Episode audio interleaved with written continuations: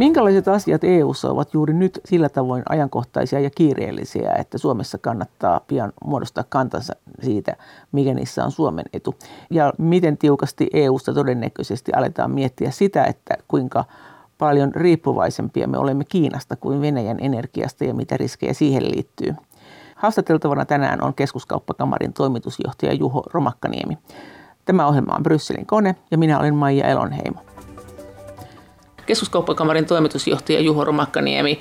Me vuosi sitten tavattiin, silloin sä sanoit, että tämä Ursula von der Leyenin puhe, tämä vuotuinen puhe, sitähän sanotaan joskus linjapuheeksi, taitaa olla se isoin linjapuhe siinä ihan komission kauden alussa, mutta nyt pitää kuitenkin vuosittainkin tämmöisen puheen.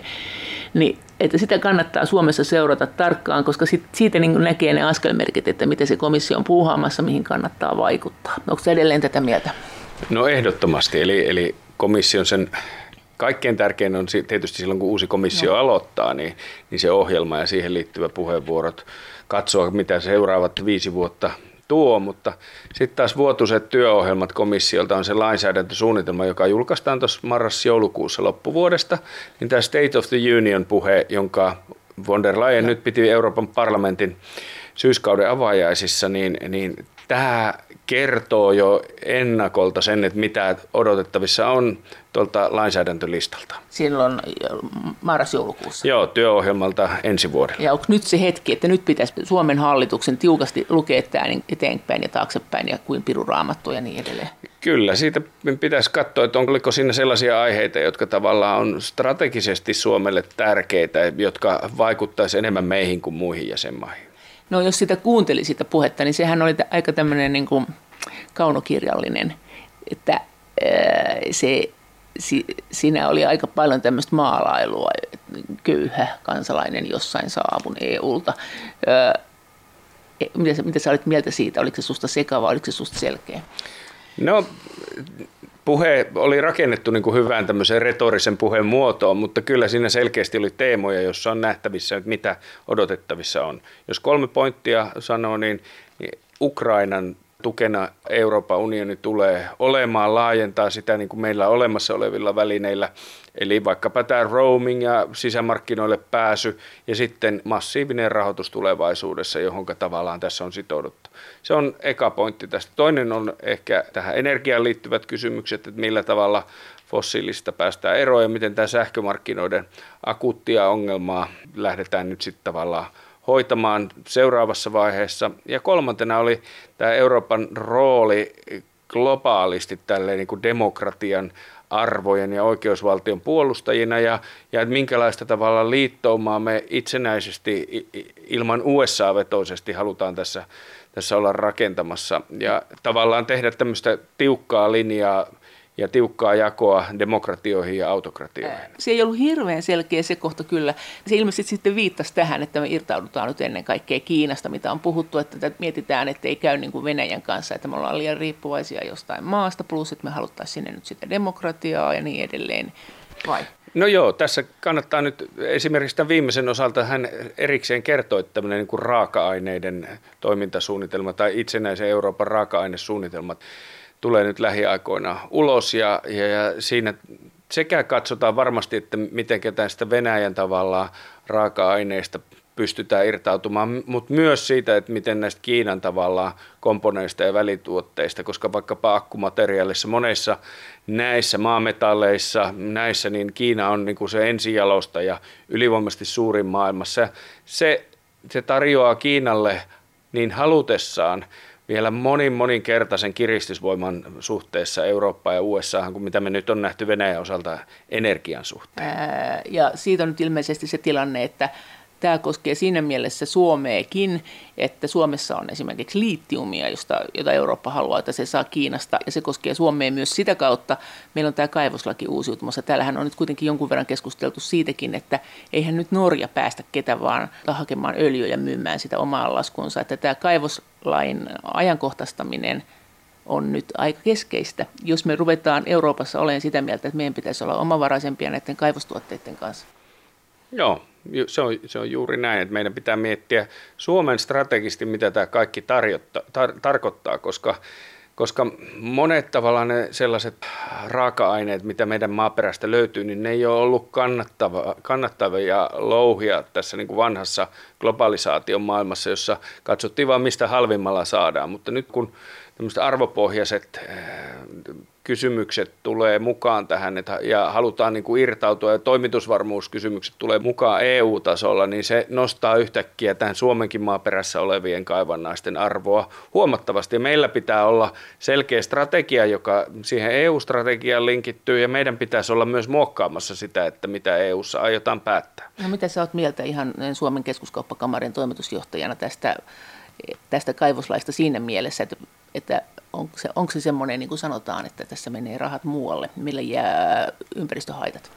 No tämä on aika moniulotteinen kysymys, että se myöskin kansainvälisten toimijoiden suhteen, niin, niin sehän tarkoittaa, että he investoi valtavasti ulkomaalaisia no. pääomia tavallaan Suomeen ja Suomen ä, talouteen ja, ja työllisyyteen sitä kautta. Mutta toki meidän pitäisi pystyä katsoa myös, että onko, onko niin vaihtoehtoisia tapoja meillä, meillä Suomessa toimia. Ja kyllähän meillä on, valtio on perustanut tämmöisiä niin kuin Suomen malminjalostus ja muita valtioyhtiöitä, jotka katsoo näitä holistisesti, että ihan niin kuin oikean suuntaisia toimia täällä on tehty. Mutta mm. nyt pitäisi astua se, sekä pikkasen yksi askel eteenpäin tässä ja, ja linkittää se siihen, että nämä meidän niin kuin tavallaan strategiat ja intressit on, on yhtenäisiä sen kanssa, mitä EU aikoo tehdä. Onko oletettavissa tai onko toivottavissa vai kannattaisiko Suomen pyytää, että olisi yhtenäinen kaivossääntely koko EUn alueella. Silloinhan tämä tavallaan ratkee, silloin olisi niin kuin selkeät pelisäännöt, kaikki maat saisi sanoa sanansa, että mikä on sen maan intressi, mikä on sen, että se ei, ei tosiaankaan ole kaan eikä anna muiden tulla myymään öljyänsä. Olisiko se susta selkeä näillä sisämarkkinoilla, että se olisi yhtenäinen se säädöstö? No voisi hyvinkin olla ja, ja mä luulen, että sitä myös tulee nyt ja meidän kannattaisi olla tässä niin kuin proaktiivisia ja tämä kaivoslaki ja nämä perittävät maksut ja muut pitäisi olla myöskin synkronissa sen kanssa, että mitä EU aikoo päättää jatkossa. No mitä meidän kannattaisi lopata EUta? Mitä sä ehdottaisit? Kenen kannattaa mennä nyt sanoa mitä, kun sä oot sanonut, että ajoissa pitää olla? Niin, no me ollaan, niin kuin sanoin, että oikein suuntaisia asioita tehty, mutta ehkä meidän pitäisi niin kuin Suomessa, kun tämä koskee meitä erityisen painavasti, kun EU päättää näistä asioista jotain linjata, niin se vaikuttaa Suomeen moninkertaisesti verrattuna muihin jäsenmaihin, niin meillä pitäisi olla hyvä näkemys nyt siitä, että mitä me haluamme EUn päättävän. Eikä, että me kansallisesti päätetään jotain kompromisseina täällä väännetään ja sitten ihmetellään, kun EUn päätökset ei olekaan synkassa automaattisesti niiden kanssa. Mikä se olisi Suomen kannalta se huonoin päätös, mitä sieltä EUsta voisi tulla? No, toki EUlla on aina tapana tietysti nähdä kaikki jäsenmaidensa resurssit ominaan yhteiseurooppalaisina ja meidän on oltava siinä tarkkana. Me on huomattu se esimerkiksi tässä metsäkeskustelussa ja monessa muussa, että EU kun katsoo kokonaisuuksia, niin sitten se helposti katsoo myös, että nämä nielut ja nämä luonnonvarat ovat y- yhteiseurooppalaisia. Meinaatko, että se katsoisi, että meidän liittiumit ja uraanit ja mitä nyt ikinä kaivetaan, ne olisi yhtäkkiä jotenkin eurooppalaisia vaan? Niin, no sieltä voi tulla mitä tahansa. Mä en nyt, mä en, von der Leyenin niin puheen jälkeen en ole käynyt keskusteluja ja tarkastanut, mitä siellä konkreettisesti on suunnittelupöydällä, mutta tässä on tässä isot riskit, jos me emme ole niin kuin tarjoamassa proaktiivisesti, että mitä meidän mielestä EU pitäisi tässä tehdä. Se sanoo, että tässä on kolme isoa asiaa. Se viimeiseksi otit tämän mahdollisen tämän protektionistisen suuntauksen, eli suojataan omia markkinoita, me nyt ainakin Kiinaa vastaan. Tästä puhutaan strategisena autonomiana, että ruvetaan vähän miettiä, että kenen kanssa käydään kauppaa ja millä ehdoilla. Miten tämä koskee Suomeen? Mikä sun mielestä, niin jos ajatellaan täältä Suomesta EU-hun, kokonais-EU-hun päin, niin mitä meidän kannattaisi nyt sanoa, missä meidän kannattaisi olla tarkkana, ollaanko me kauhean iloisia tästä vai ollaanko me huolestuneita? No kyllä ja ei. Siis mä ehdottomasti ihan von der Leyenin tämän näkemyksen siitä, että tässä on uusi tämmöinen maailmanjärjestyksen määrittely käynnissä. Autokratiat haastaa Kiina ja Venäjä ja en tiedä, jossain määrin katsotaan, kuuluuko Intiakin siihen joukkoon, niin haastavat länsimaat, jotka tämmöistä oikeusvaltiota, demokratiaa, markkinataloutta, näiden avoimuutta kannattaa – ja meidän pitää olla tarkkana. Meidän pitää, niin kuin Venäjän suhteen me epäonnistuttiin siinä, että ikään kuin taloudellisen yhteistyön nimissä annettiinkin valtavasti resursseja Venäjälle ilman, että varmistuttiin, että se, se järjestelmä muuttuu ja ei oltu valmiita tunnustaa, että se, se heikkenee. Tähän myös, myös tota, hyvin selkeästi von der Leyen eh, viittasi. Ja Kiinan suhteen meillä on tällä hetkellä samanlainen tarkastelu käynnissä. Mutta se, mitä sitten tehdään, että mitä tämä tarkoittaa, tämä strateginen autonomia, niin siinä on taas oltava tar- tarkka, koska tota, kaikki Euroopan protektionistit yhdistykää. Se on niin kuin kutsuhuuto siihen, jossa saadaan tällaisia ranskalaisia tai etelä-eurooppalaisia valtioyhtiömalleja, hyvin niin kuin suojattua säädeltyä taloutta rakennettua, ettei tämän nimissä, hyvän tarkoituksen nimissä tehdä sitten sellaisia politiikkoja, jotka ei ole suomalaisen tämmöisen avoimen talouden mallin näkökulmasta hyviä. Mikä voisi olla meidän kannalta niin konkreettisesti se ikävin juttu?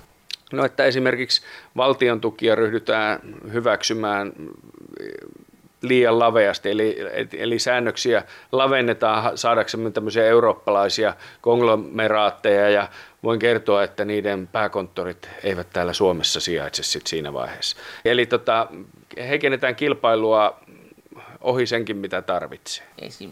mikä firma tai miten. Ranskahan nyt on kiinnostunut media-alasta ja taiteesta ja viinin tuotannosta. Niin, no, mutta, mutta, mutta se voi olla ikään kuin strateginen autonomia, koska kaikkihan on tärkeää sitten loppuviimeksi. Niin kuin voidaan argumentoida, että kaikissa on tärkeää olla omavarainen ja, ja, ja omaa tuotantoa suojella, niin, niin tässä on hirveän helppo paikka myöskin ylilyönneille. Että tämäkin pitäisi Suomessa, koska UK on lähtemisen jälkeen tämän tavallaan niin kuin vapaan kaupan ja sisämarkkinoiden toimivuuden ja näiden tämmöinen vahvin puolustaja ja kannattaja on, on, on poistunut täältä ja tähän on niin kuin Suomen edustaman kan, kanta on heikentynyt poliittisesti Euroopan unionissa, niin, niin meidän on otettava siitä enemmän vastuuta, että, että muotoillaan sitä, että minkä, millä tavalla tätä unionia kehitetään. Keskuskauppakamarin toimitusjohtaja Juho Romakkaniemi, mm, jos nyt sitten kuitenkin lähtisi edelleen siitä, että mitä Suomen hallituksen, mitä sen pitäisi ajaa EU-ssa, niin onko joku konkreettinen asia, minkä suhteen kannattaa olla valppaana, tämä meidän metsäteollisuus, joku muu, mikä, mikä susta on semmoinen, että jos ruvetaan puhumaan markkinoiden suojaamisesta, niin mitä me halutaan, mitä me missään nimessä ei haluta. No en ehkä tässä nyt lähde yksittäisiä teollisuuden no, mitä, aloja. Mitä sä haluat? En, en, lähde, en lähde kauppakamarinakaan tässä yksittäisiä teollisuuden aloja nyt osoittelemaan. Varoitan vaan tästä, että, että tota, ettei tule yllätyksenä se, että halutaankin yhtäkkiä säädellä valtion tuilla tai muilla protektionistisilla välineillä aloja, jotka eivät välttämättä ole relevantteja tämän tavoitteen kannalta. Liittyykö tähän ajatukseen mahdollisesti tosiaan myös se, että, että tulee valtion yhtiöitä lisää? Eihän se tavallaan, jos me halutaan suojautua Kiinan markkinoilta, niin eihän se ole mitenkään välttämätöntä. Joo, tämä on tietysti myöskin, että pitäisi luoda mieluummin puitteet sille, että nämä alat pärjää ja kilpailee Euroopassa ja täällä syntyy niitä uusia innovaatioita, että se julkinen pääoma ei ole tässä maailmassa läheskään aina tarpeen mikä se puite on. Tässä viikko sitten tai pari viikkoa sitten olin saksalaisessa kauppakamarissa ja siellähän on tosi hieno kauppakamari, joka järjestää koulutusta ja on joka lailla mukana. Te, te olette vähän nösseröitä siihen verrattuna. Te ette järjestä näitä puitteita. Niin, kaikesta on kyllä tässä viime vuosina syytetty, mutta ei nössäröydestä keskuskauppakamaria minun aikana, niin, mutta tota, mukava kuulla tällainenkin arvio välillä. Mutta sanotaan nyt esimerkiksi, esimerkkinä katsotaan tämä energiasektori, joka oli se toinen pointtaamani aihe tästä puheesta, niin, niin, niin tässä kovasti nyt fossiilisista irtautumista nopeutetussa tahdissa ää, pyritään luomaan, mutta onhan se erikoista, että, että tota von der Leyen pitää pitkän puheen energiaomavaraisuudesta ja vähähiilisestä tuotannosta fossiilista irtautumisesta, eikä pysty mainitsemaan ydinvoimasanaa kertaakaan puheessa.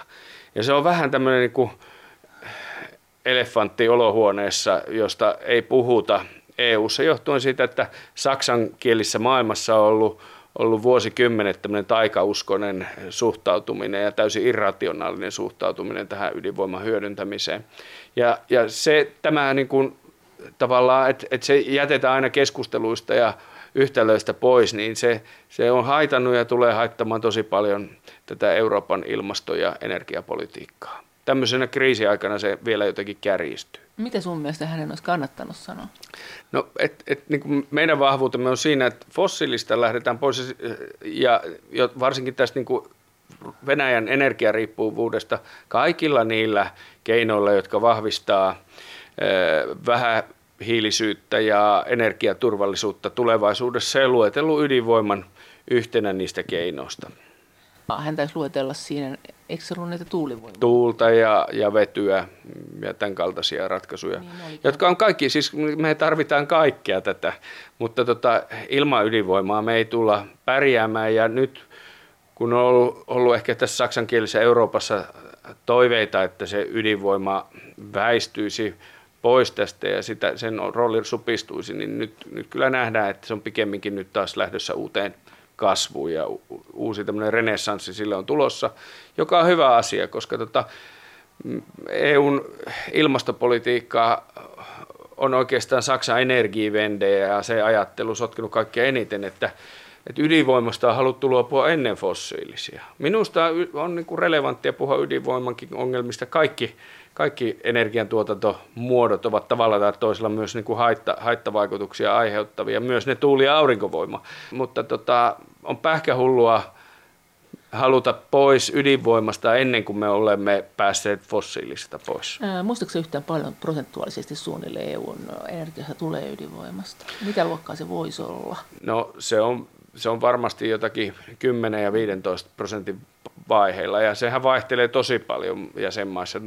Monessa se on nolla, mutta, mutta sitten tota, Ranskassa se on yli puolet ja Suomessakin sähkön tuot, Suomessa ja Ruotsissa sähkön tuotannosta niin valtaosa on ydinvoimaa. Miten sä olit mieltä siitä, mitä hän sanoi siitä, on puhuttu tästä yhteisestä energiapolitiikasta tai enemmän yhteisyyttä ainakin energiapolitiikkaan tai energian käyttöön. Sehän on tietysti kesken se asia, mutta... No niin, no tämähän on asia, jota on tehty jo, jo niin. vuosikymmenet, että energiaunioni on ollut jo Junckerin komission asialistalla ja, ja huomioarvosta muuten silloin, että EU jakoi valtavasti tukia ja avustusta LNG-terminaalien rakentamiseen, mutta Saksaa ei rakennettu yhtään. Ja Saksa on niin kuin meidän kaasuriippuvaisin maa ja Saksa ei rakennettu yhtään LNG-terminaalia silloin. Tätä niin kuin voi miettiä, että ehdoin tahdoin niin monessa päätöksessä sitä Venäjän riippuvuutta on tavallaan rakennettu Saksassa. Mutta mitä konkreettisesti nyt on von der Leyenin puheessa energian osalta mainittiin esimerkiksi, niin oli tämä voittojen käppäys energiayhtiöille, niin sanottu windfall-vero – Eli tämä windfall-vero on vero, jolla on tarkoitus verottaa sähköyhtiöiden ylisuuria voittoja. Ja sitten tämä uusi markkinamalli, joka perustuisi markkinasignaaliin johonkin muuhun kuin sen hetken kalleimpaan tarjontahintaan markkinoilla. Ja tässä markkinamallissahan kysymys on siitä, että silloin pohditaan sitä ja ratkaisuja siihen, että kallein polttoaine määrittää energian hinnan.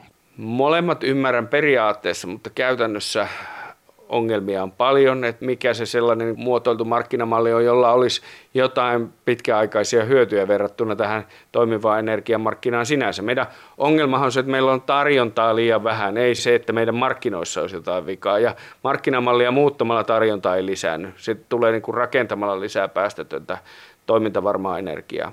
Toinen asia on tämä windfall-verot, että ylisuurista voitoista leikataan.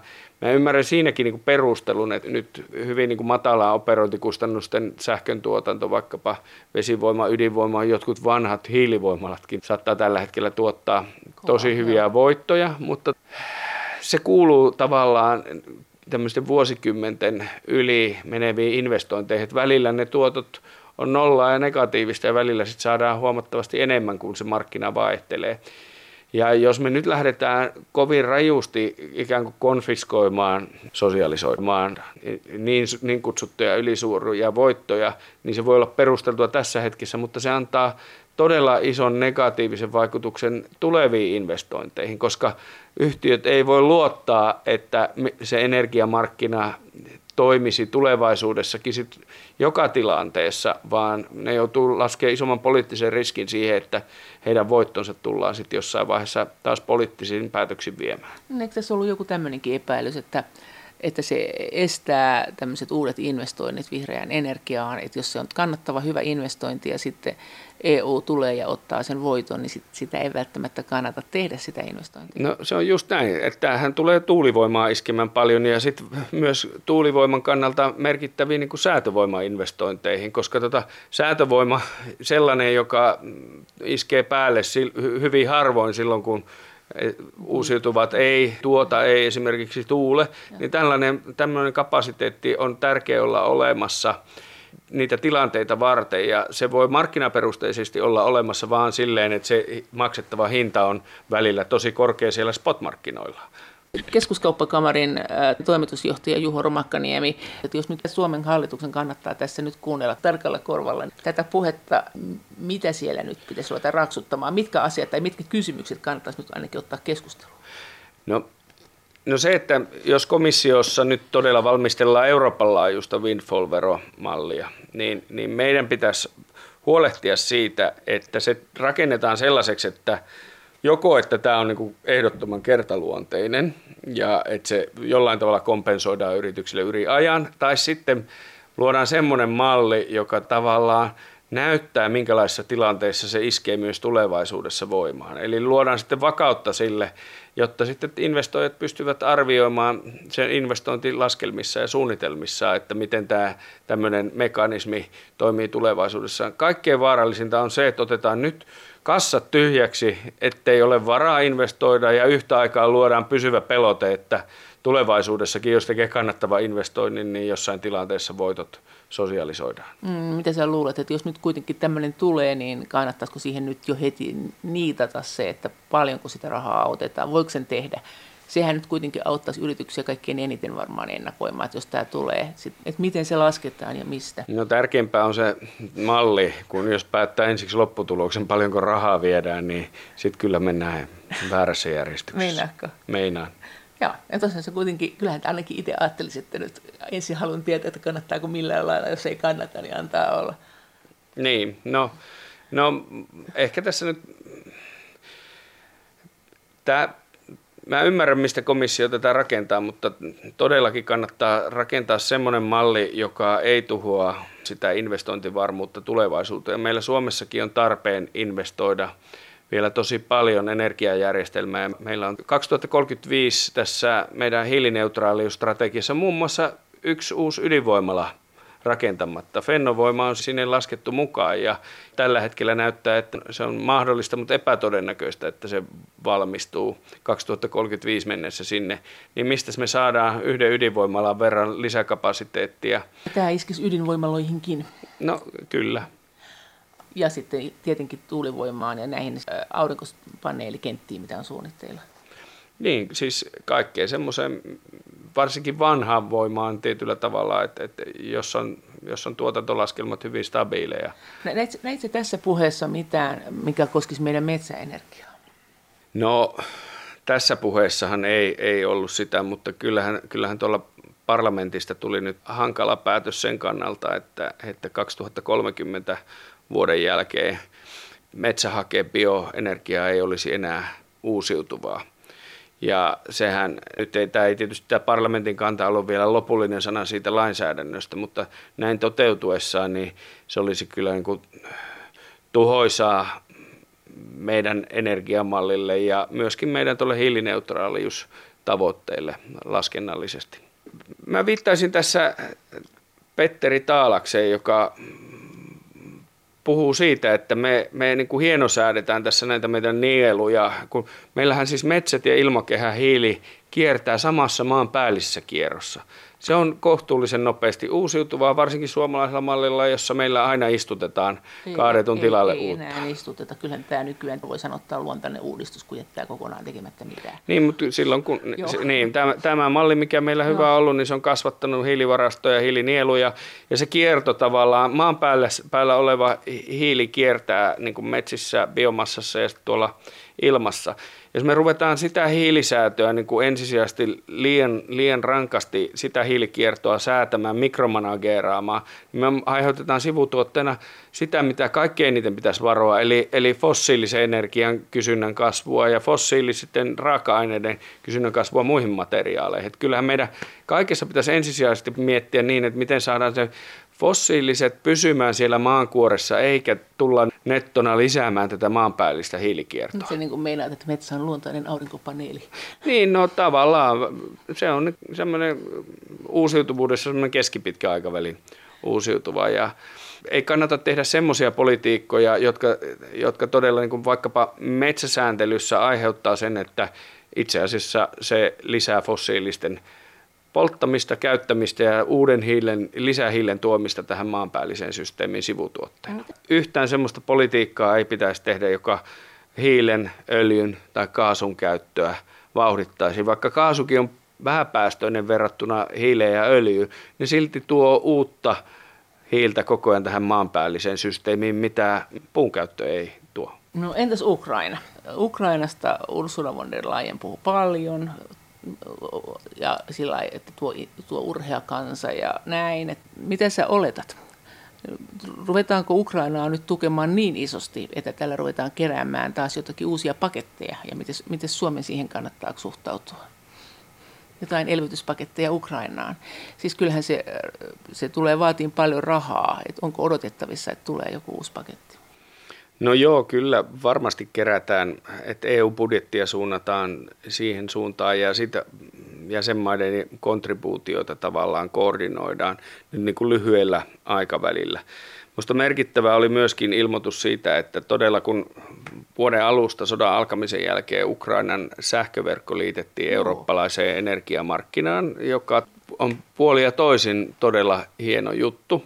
Eli voidaan täältä syöttää Ukrainan silloin, kun on Ukrainassa ongelmia, mutta, mutta toisaalta Ukrainahan on iso nettotuottaja sähkölle, eli tulevaisuudessa se voi kontribuoida omalla ydinvoimalla esimerkiksi Euroopan vähähiilistymistä, kunhan tämä sota saadaan päättymään ja Ukrainan kehitys aukeamaan.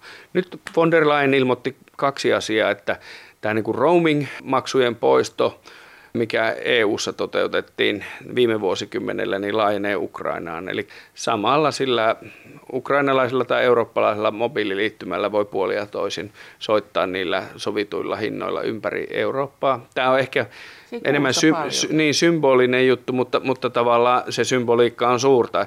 Mutta mut sitten hän ilmoitti myös, että Ukraina tullaan sisämarkkinoille integroimaan sataprosenttisesti mukaan. Ja meillähän on tulli, tullivapaus on ollut väliaikainen eh, Ukrainalle jo voimassa, mutta tota, tästä niin kuin yksityiskohtia saada, saadaan kuulla.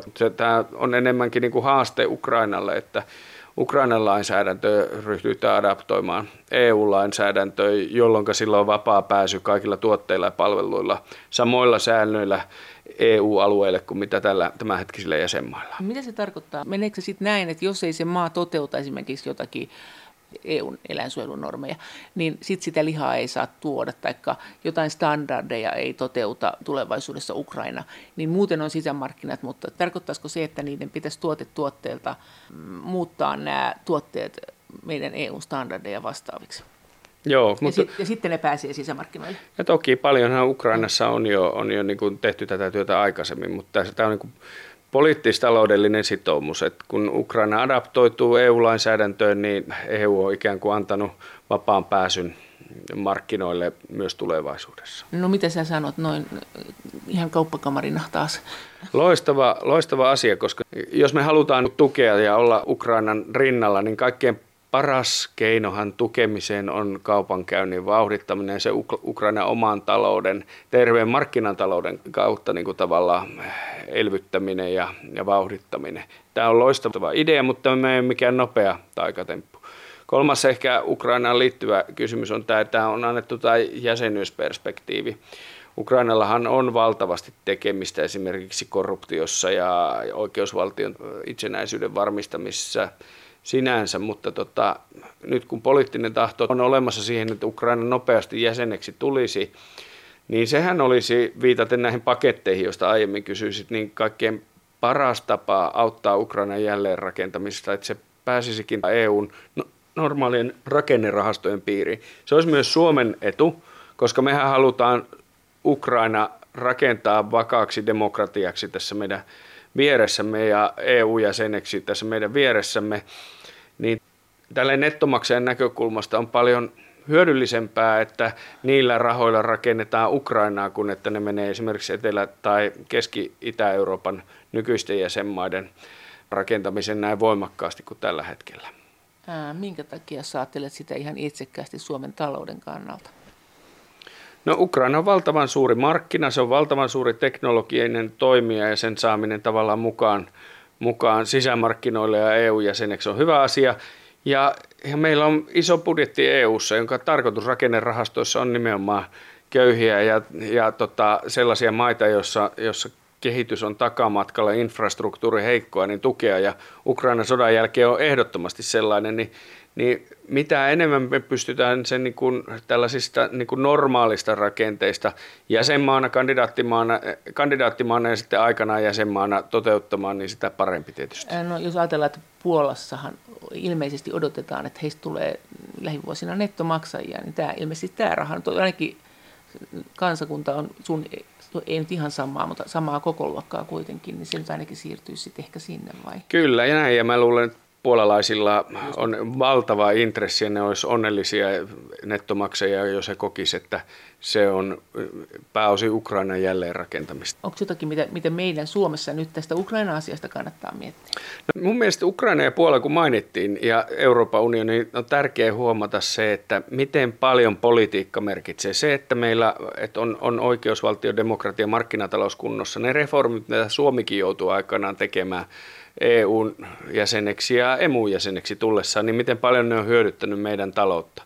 Ja tästä on konkreettinen esimerkki. Puola ja Ukraina 91, kun rautaisirippu murtui, niin niiden bruttokansantuote per asukas oli tismalleen sama. Ja niin tavallaan etnisesti, kielellisesti, kulttuurillisesti ja taloudellisesti olivat ja koulutustasollisesti hyvin identtinen maa silloin vuonna 1991. Ukraina jäi semmoisen välitilaan tämmöiseksi pikkuvenäjäksi oligarkkeineen ja korruptioineen ja Puola lähti taas voimakkaasti länsi uudistumaan. Niin sitten 23 vuotta myöhemmin, 2014, ennen kuin tämä Venäjän ensimmäinen sota ja krimivaltaus tapahtui, niin Puolan BKT per asukas oli nelinkertainen verrattuna Ukrainaan siitä näkee, että mikä merkitys näillä, näillä niin kuin markkinatalous- oikeusvaltio-uudistuksilla, länsiintegraatiolla ja, ja EU-jäsenyydellä on. Ukrainalla, jos olisi tämä kehitys ja tämä Putinin monta kertaa pilaama, oranssivallankumouksen jälkeen pilaama, 2014 jälkeen pilaama ja nyt taas pilaama läntinen ukrainalaisten haluama tie, kun on tukittu. Joo. Jos se olisi saatu tähän länsiintegraatioon silloin heidän kansalaistensa haluamasti jo aikaisemmin mukaan, niin, niin Ukraina olisi todella suuri kasvava talous Euroopassa ja sitä se voi olla 10-20 vuoden perspektiivillä edelleen. Mm. Verrattuna Puolaan sillä on vielä valtavan paljon enemmän luonnonvaroja, viljavaa, tietysti maatalousmaata, mutta myös tämmöistä raskaan teollisuuden osaamista. Keskuskauppakamarin toimitusjohtaja Juho Romakkaniemi, mutta siis jos Puola jos Puola olisi alun perin ottanut sen oikeusvaltioasian tosissaan enemmän, niin olisiko sillä ollut isompi kasvu kuin nyt? Puolahan on ottanut. Nyt kannattaa muistaa, että tämä Puola ja Orbanin suhteen, Unkarin suhteen, kun puhutaan, niin nämä on nyt niin kuin viime vuosien ja vuosikymmenen ongelmia. He on kuitenkin sieltä 90-luvun alusta oli se uudistustahti aivan oikea ja miten he sitten EU-jäseneksi päätyivät ja muuta, niin he on kuitenkin sillä tavalla silloin rakennetulla pohjallaan tämä hyvinvoinnin ja kasvun itselleen luoneet. Että mikä. Unkari ja Puolahan on taloudellisesti tosi hyvin menestyneitä jäsenmaita Euroopan unionissa sieltä lähtökohdista, mistä ne rautaisiripun murtumisen jälkeen lähtivät. Mutta on, mutta olisiko ne vielä paremmat, jos ne olisi ottanut oikeusvaltion tosissaan? Oikeusvaltio on siellä, edelleenkin sanon, otettu molemmissa tosissaan. Nyt on vaan viimeisten vuosien ja viimeisen vuosikymmenen aikana lähdetty takapakkia ottamaan. Niin kuin se meni oikeaan suuntaan ja uudistukset oli kohdalla, mutta nyt sitä on lähdetty tavallaan murtamaan.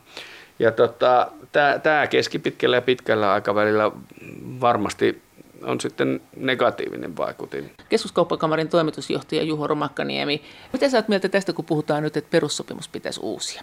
Tätä Saksa ja Ranska ajaa. Se on Suomen kannalta myös kiinnostava kysymys siinä mielessä, että tullaanko sitä löystämään sitä yksimielisyysvaadetta erilaisissa päätöksissä. Koska pikkumaat usein sanoo, että kyllä se yksimielisyysvaade on hyvä, koska se, on, se auttaa heitä pysymään vallassa. Niin, no yleensä yleissääntö on se, että jos Saksa ja Ranska yhdessä jotain todella unionissa päättää, niin se tapahtuu. Ja niin on myöskin nyt perussopimuksen uudistamisessa, jos ne sitä todella tahtovat. Mutta tässä viime vuosina ja viime kausina on siitä ollut niin sanotusti lämmintä puhettakin monta kertaa ja aloitteita, että, että nähtäväksi jää. Mutta sehän tämän Macronin suuri idea oli todella, että tässä on käyty tämä Euroopan uudistamiskeskustelu ja kierros, ja nyt olisi tavallaan toimeenpanon aika. Että Suomihan on suhtautunut tämmöisen maaryhmän kanssa siihen vähän nihkeästi sen perussopimuksen avaamiseen ja, ja uudelleen neuvotteluun, mutta tota, saa nähdä. Keskuskauppakamarin toimitusjohtaja Juho Romakkaniemi, miten tämä perussopimuksen uudistus, mitä kauppakamarin te, teidän kannalta Suomen kannattaisi siinä missä asiassa olla valppaana tai mitä koittaa ajaa?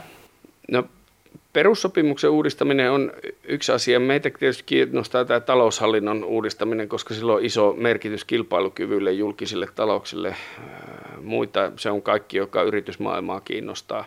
Niin perussopimuksen uudistaminen on niin pitkässä juoksussa. Jos sitä päätetään ryhtyä uudistaa, niin sitten Suomella pitää olla hyvä strategia, mitä me sieltä tavoitellaan. Mutta nyt lyhyemmällä aikavälillä eh, von der Leyen siinä puheessaan myös kertoi, että nämä taloussääntöjen uudistaminen tulee tänään syksynä vielä lokakuussa niistä esitys. Ja, ja, ja Suomellahan on ollut näihin kokoaan suurempaa sanottavaa historiassa. Toivottavasti on myöskin nyt ollut ratkaisuesityksiä ehdottaa. Itse en ole sellaisista tietoinen. Eli tämä tarkoittaisi käytännössä tätä, että nämä maiden nämä velka- ja alijäämäsäännöstöt ja niiden valvonta se pantaisi uusiksi vai?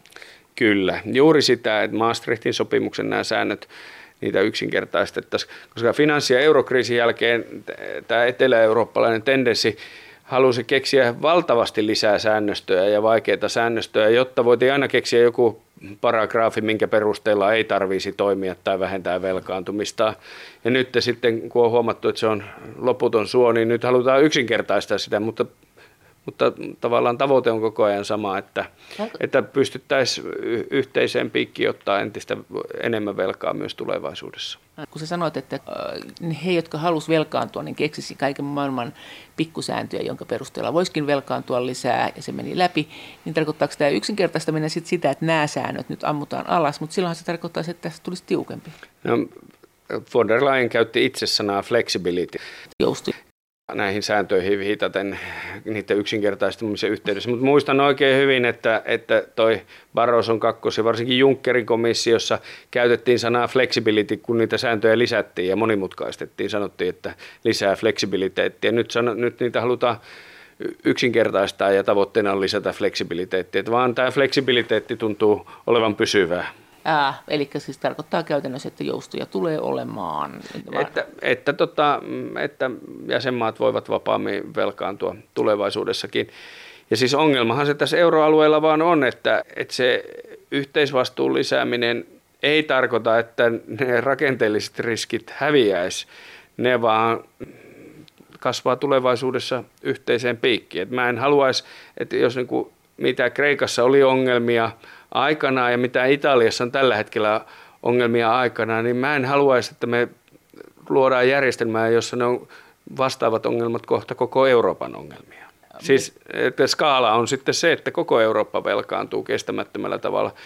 Me löydetään sitten yhteisvastuusta hyötyä niin kauan vaan, kun Saksa ja muutamat muut maat ovat talouspoliittisesti niin vahvoja, että niiden piikkiin joko suoraan tai EKP kautta tämä onnistuu, mutta tämä on kuin Baabelin torni, että, että jossain vaiheessa se sortuu, jos rakennetaan. Että se ep, ep, tämmöisen niin kuin epävakauksien siirtäminen uuteen paikkaan eh, vaan kasvattaa niiden, sen romahduksen kokoa joskus tulevaisuudessa, jos ei nyt olla tarkkana. Eli mitä nyt pitäisi tehdä?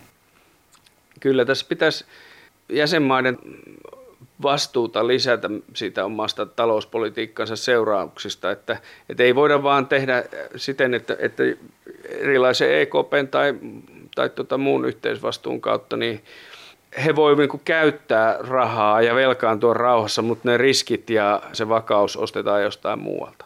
Että tavallaan jäsenmaan pitää vastata omista veloistaan myös tulevaisuudessa. Miten sä näet Suomen politiikan tässä sapluunassa? No se on ollut johdonmukainen aikaisemmin. Ehkä kaipaisin enemmän myöskin meiltä ehdotuksia, että miten tämä neliö ympyröidään, minkälaisilla ratkaisumalleilla voitaisiin mennä eteenpäin. Mutta tarkkana pitää tietysti olla, että, että jos tätä mallia ollaan nyt sitten muuttamassa, niin, niin ollaan silloin, silloin tota omista eduista ja pitkän aikavälin intresseistä huolehtimassa. Tämän hallituksen aikana tämä niin retoriikka on muuttunut siihen, että pitää pystyä velkaantumaan ja ei saa olla niin tiukkaa se valvonta, mutta itse asiassa politiikka sitten, kun on päätetty tuolla yhteisissä pöydissä, niin ei ole muuttunutkaan niin paljon. Siis kun muita maita on kurmuutettu? Niin, siis että on, on retorisesti muutettu paljon, mutta kun euroryhmässä tai ECOFIN-neuvostossa on sit toimittu, niin ei se Suomen vanha linja hirveästi ole muuttunut. Tarkoitatko, että Suomi velkaantuu kyllä itse, mutta ei salli sitä muille? No ei vaan, no Suomi kyllä nyt tosiaan siinä mielessä elää niin kuin opettaa, että kyllä tämä velkaantumisen taso alkaa muistuttaa jo Etelä-Eurooppaa elää kuin opettaa sen suhteen, että mitä me on puhuttu tästä, Aha. että velkasääntöjen löysentämisestä, niin näin me opetetaan julkisesti, niin näköjään myös toteutetaan. Niin. Että, että tota, kyllähän tässä Suomi valitettavasti saa kohta katsoa, että ollaanko me miten pitkään nettomaksajia ja takaajia tässä vai joudutaanko me siihen huonompaan asemaan tavallaan kokonaisuudessa, kun meidän velkaantuminen on kuitenkin huolestuttavaa ja meillä nämä ikäsidonnaiset menot ja, ja nämä muut riskit niin kuin on suurempia kuin monessa muussa. Mitä, mitä sä ö, uskot, että mitä tälle velkaantumiselle, tuleeko tässä joku suuri velkojen anteeksi anto tai mitä tulee tapahtumaan? Tämä nyt ei ehkä ihan ole sun juttu, mutta olet kuitenkin varmaan miettinyt tätä. No, ei nyt ehkä mitään velkojen anteeksi antoa, mutta kyllähän nämä EKPn toimet tässä, tässä tota, viime vuosina on ollut sen mallista, kun käytännössä on, on pidetty nollakorkoja ja EKP on ostanut taseeseensa niin paljon valtionlainoja, että tota, kaikkien korkokustannukset ovat pysyneet ikään kuin rahapoliittisilla toimilla alhaisina.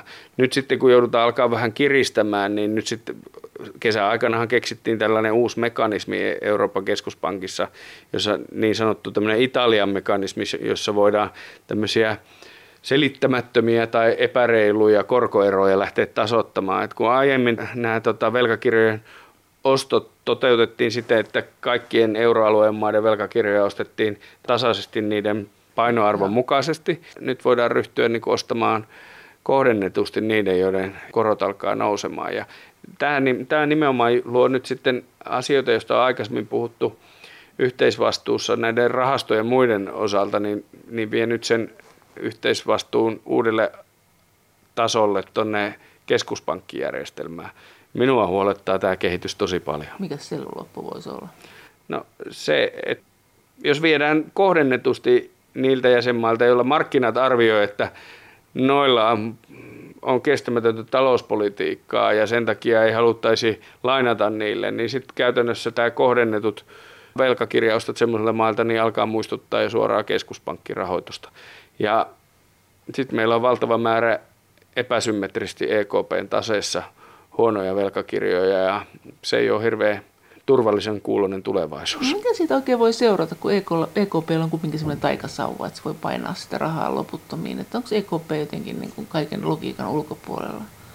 Sitten se voi vain niin kuin painaa rahaa ja tämä on epäsymmetrisiä velkoja ja ne voi pitää niitä siellä ja pitää nolla korolle. No, tuo, tuo sen johtaa aina hyperinflaation lopulta. Sen rahan painaminen maailman historiassa sitä monta kertaa yritetty ja aina se on johtanut sama asia. Että sehän siinä on huoli, että jos luottamus keskuspankin rooli hintavakauden ylläpitäjänä järkkyy, niin se on, se on vaarallinen tilanne, koska se, siinä ei ole mitään välivaihetta, sitä joko on tai ei ole. Miten sä ylipäänsä olet mieltä nyt tästä tulevasta talvesta? Millainen taloustalvi tulee? Olet pelottaako sinua No ei lähtökohtaisesti.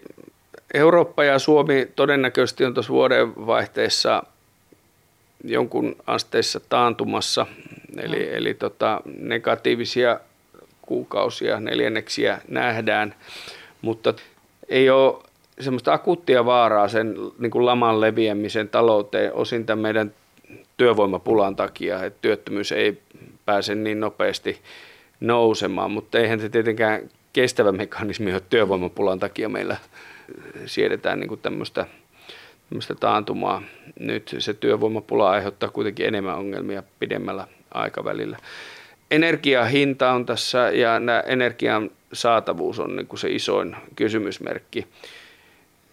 Tämä loppusyksy ja talvi tulee olemaan sen kannalta vaikeita, mutta näyttäisi siltä, että markkinatalous ja yritykset mukautuu nopeammin kuin ajateltiin. LNGn tuotanto on kasvanut, sen hinta ryhtyy jossain vaiheessa tulemaan alas ja teollisuuden ja lämmitysjärjestelmien siirtyminen kaasusta muihin lähteisiin, niin se on nopeampaa kuin kukaan on osannut ajatellakaan.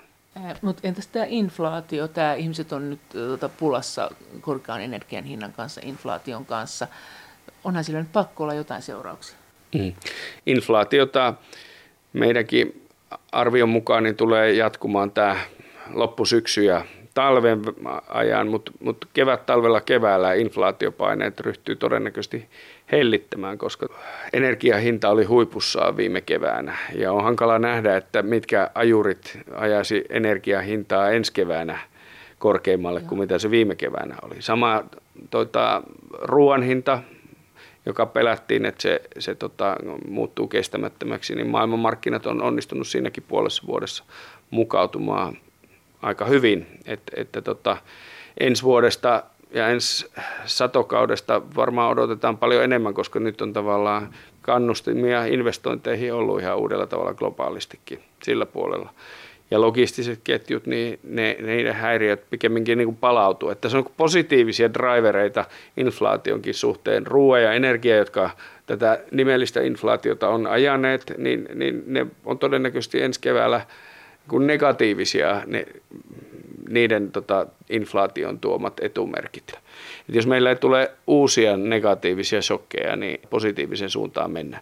Se on sanottava, että tämän inflaatioennusteen ja sitten tämän tota, maltillisen taantuman kohdalla on, on kuitenkin kun negatiivisia riskejä on olemassa paljon, jotka, jotka voi te- tehdä tilanteesta huonomman. Mikä sun negatiivisen riskin ykkös, ykkösriski on? No katsotaan vaikka Suomea. Suomi on hyvä esimerkki tässä, että, että jos nyt niin kuin perusskenaariossa meillä Olkiluodon ydinvoimala, joka käynnistyi, niin ensi talvena puskee täydellä tehollaan meille sähköä, vakaata toimitusvarmaa sähköä. Toisena tekijänä LNG-laiva tulee, tulee tota joulukuussa ja meillä ei ole kaasun saatavuuden kanssa Suomessa mitään ongelmaa. Siinä tapauksessa Baltic Connector ei riitä välttämättä ilman, ilman vähentämistoimia niin, toimia, niin talven yli. Ja sitten kolmantena, kolmantena tekijänä tässä on sää. Ja jos tulee niin sanotusti normaali talvi, niin nämä kolme ennakoitua asiaa, niin, niin meillä menee kaikki hyvin. Mutta ydinvoiman ylösajossa on ollut ongelmia. Jos tulee Olkiluodon kanssa jotain ongelmia, niin se on negatiivinen riski. Jos LNG-laiva ei saavukaan ja tulee erityisen kylmä talvi, niin jos nämä kaikki kolme sattuisi yhtä aikaa päälle, niin sitten meillä olisi todella isot ongelmat. Keskuskauppakamarin toimitusjohtaja Juho Romakkaniemi, entäs tämä Venäjän riski? Mitä tällä hetkellä, mitä oletat, että koska meillä palautuu kauppasuhteet ennalleen Venäjän kanssa, palautuuko koskaan? No ei tällä vuosikymmenellä. Eli se vaatii sodan loppumista ja hallinnon vaihtumista ja tämmöisen demokraattiseen markkinatalous pohjaiseen malliin tavallaan sitoutumista tulevaisuudessa ennen kuin voidaan palata Venäjän kanssa tai lähteä rakentamaan suhteita kohti normaalia. Paljon siellä tuli tappioita, paljon siellä jouduttiin alaskirjaamaan? No se on vielä, ne alaskirjaukset on vielä kesken, mutta summat on hurjia. Me nähtiin, Saksalla oli hurjat toiveet tästä niin kuin taloudellisen yhteistyön lisäämisestä, että se parantaa välejä ja johtaa hyvään kehitykseen. Nyt on nähty, että se ei pidä paikkansa autoritäärinen systeemi voi kehittyä huonompaan ja huonompaan suuntaan ja se vaan niin kuin lypsää kaikki mahdolliset resurssit, mitä on saatavissa meistä demokratioista, markkinatalouksista ja käyttää niitä lopulta meitä vastaan. Et ei kannata olla sinisilmäinen, vaan pitää pitää huoli omasta huoltovarmuudesta ja ettei ole riippuvainen semmoista järjestelmistä, joissa poliittisilla päätöksillä voi tehdä ihan mitä tahansa älytöntä. Mm, tuosta jos palaa tuohon Kiinaan, niin mitkä siellä on sun mielestä ne suurimmat riskit? Sä, san, mit, sä sanoit, että me ollaan paljon riippuvaisempia siitä kuin tästä Venäjän energiasta. Tämä, me ollaan todella kohtalokkaasti riippuvaisia siitä. Onko Kiina kohtalokkaasti riippuvainen meistä? Onko, se kerta kaikkiaan nämä puntit nyt niin, että me ollaan heikoilla tässä? No tähän on tavallaan se on kaksisuuntainen tie, niin kuin vaikkapa tämän Venäjän kanssakin. Mm. Venäjä on enemmän riippuvainen Euroopasta kuin Eurooppa Venäjästä, mutta silti. Mut silti se on kykeneväinen niin kuin ampumaan omaan jalkaansa satuttaakseen toista myöskin, koska autoritäärinen järjestelmä on sellainen, että se voi haluta niin kuin poliittista syystä näin toimia, koska kansalaiset ei ryhdy vastarintaan niin sanotusti. Kiinan suhteen tämä keskinäisriippuvuus on olemassa, mutta Kiina on näyttänyt viime vuosina myöskin siihen suuntaan menevän, että se ei enää välitäkään tästä niin kuin talouden kehittämisestä niin paljon, että poliittinen tämä kommunismin seuraavan askeleen ottaminen on sille tärkeämpää kuin se, että mikä on ollut se maan yhteiskuntamalli viimeiset 30 vuotta. Että ikään kuin politiikka on ollut politiikkaa ja talous on ollut taloutta. Ja poliittinen kontrolli on ollut kommunistille puolelle tärkeintä, mutta yhtä aikaa on laittu niin kuin avauduttu taloudellisesti maailmaan ja haluttu luoda markkinatalouden säännöin mahdollisimman paljon niitä replikoiden Kiinasta tämmöinen globaali taloudellinen suurvalta. Nyt se on, kehitys on kääntynyt jo muutama vuosi sitten. Siellä China, vaikkapa nämä teknojättien crackdownit, missä niiden vaikutusvaltaa ja niiden mahdollisuutta toimia on rajoitettu, niin se on, näkyy jo reaalitaloudessakin, että, että yksityisesti omistettujen yritysten osuus niin kuin market capista on lähtenyt vuosikymmenten trendikasvun jälkeen kahtena viime vuonna menee alaspäin Kiinassa. Voi kysyä, että kuka on nähnyt Jack Maata, Alibaban perustajaa, vuoteen puolentoista julkisuudessa missään. Niin, kyllähän sitä kuulee nyt, että ihmiset sanoo, jotka on ollut Kiinassa töissä, että firmat vetää heitä pois, siirtää jonnekin muualle. No joo, tämä nyt, nyt näyttäisi siltä, että sekä USA nyt eurooppalaisten firmojen suhteen, niin ei pidä niin kuin mitään Kiinan suhteen mitään äkkiryntäystä tehdä. Se on, kauppa kannattaa edelleen ja, ja, ja siellä on paljon investointeja firmoilla, ja, mutta sanoisin, että näiden oppien perusteella kannattaa olla vaihtoehtoisia tuotantoväyliä, alihankintaketjuja ja en tekisi nyt hirveän paljon semmoisia kiinteitä uusia investointeja Kiinaan. Hyödyntäisin tietysti maksimaalisesti sen kaiken, mikä on tällä hetkellä toiminnassa, mutta tämmöisen niin kuin skenaariosuunnitelma vaihtoehto B yrityksessä huolehtisin, että on olemassa. Mutta mistä me puhutaan? Minkälaisista summista, minkälaisista tuotteista, mitä me nyt vetään pois tällä hetkellä? Siis tämähän on ollut aika hurjaa, että meidän näiden lääkkeiden tehoaineet, ne on tuotettu Kiinassa ja Intiassa kyllä myös, mutta niitä ei ole niinkään tuotettu Euroopassa. Niin, no, se on, aika hurja. Niin, niin, se on melkein, melkein kaikessa. Et mehän EU viime vuonna antoi tämmöisen CHIPS Actin ja USAssa myöskin näistä niin puolijohteista, jota käytetään melkein, melkein kaikessa elektroniikassa, niin, niin, eh, niin että tota, ollaan tulevaisuudessa omavaraisempia siinä, että Taivan on niiden ylivoimaisesti suurin tuottaja maailmassa, mutta Kiinassakin puolijohdetuotantoa on, on paljon ja Euroopasta ja Amerikasta se on niin kuin kuihtunut vähitellen pois. Ja nämä on niin kuin meille, meidän datataloudessa ja kaikessa elektroniikassa niin kuin elämänlanka olemassa. Et nyt sitä tuodaan takaisin sitä tuotantoa Eurooppaan ja Amerikkaan ja no Japani investoi Joo. myös ja Etelä-Korea ja nämä niin kuin demokratiat huomaa, että ei kannata olla riippuvainen mistään elintärkeästä, kriittisestä raaka-aineesta tai komponenteista niin Kiinasta tai ainakaan yksin Kiinasta. Mitä tämä tarkoittaa Silkkitien kannalta? Silkkitie tähän Kiina nyt on ajoissa, sehän tarkoittaa näitä monia reittejä, millä EU kanssa kauppaa. Kiinahan on joutunut nyt vetäytyä siitäkin takaisin, tämä Road and Belt Initiative, joka oli tämmöinen Silkkitien infrastruktuurialoite, ja. jonka viime vuosikymmenellä presidentti Xi aloitti, niin siitä on tullut valtavia taloudellisia tappioita Kiinalle, kun nämä ei ole pystynyt lainoja maksamaan monet maat takaisin ja Kiina pelkää alaskirjata niitä lainoja, koska tota, se on rumaa jälkeä ja tällä hetkellä se on vähän niin kuin jäässä Kiinan osalta. Ja. Niin, Joo. nyt tällä hetkellä uusia projekteja ei hirveästi käynnistetä ja, ja tässä on nyt sitten myöskin USA ja Eurooppa myöskin herännyt ja G7 herännyt, että tässä pitää nyt osata toimia siten, että myöskään tämmöisessä isossa globaalissa logistiikkainfrastruktuurissa ei olla Kiinan riippuvaisia. Näin sanoi keskuskauppakamarin toimitusjohtaja Juho Romakkaniemi. Kiitos kommenteista ja viesteistä. Kaikki viestit ovat aina hyvin tervetulleita. Niitä voi lähettää sähköpostiin osoitteeseen maija.elonheimo.yle.fi ja sen lisäksi me voimme keskustella Twitterissä yhdessä näistä asioista aihetunnisteella Brysselin kone.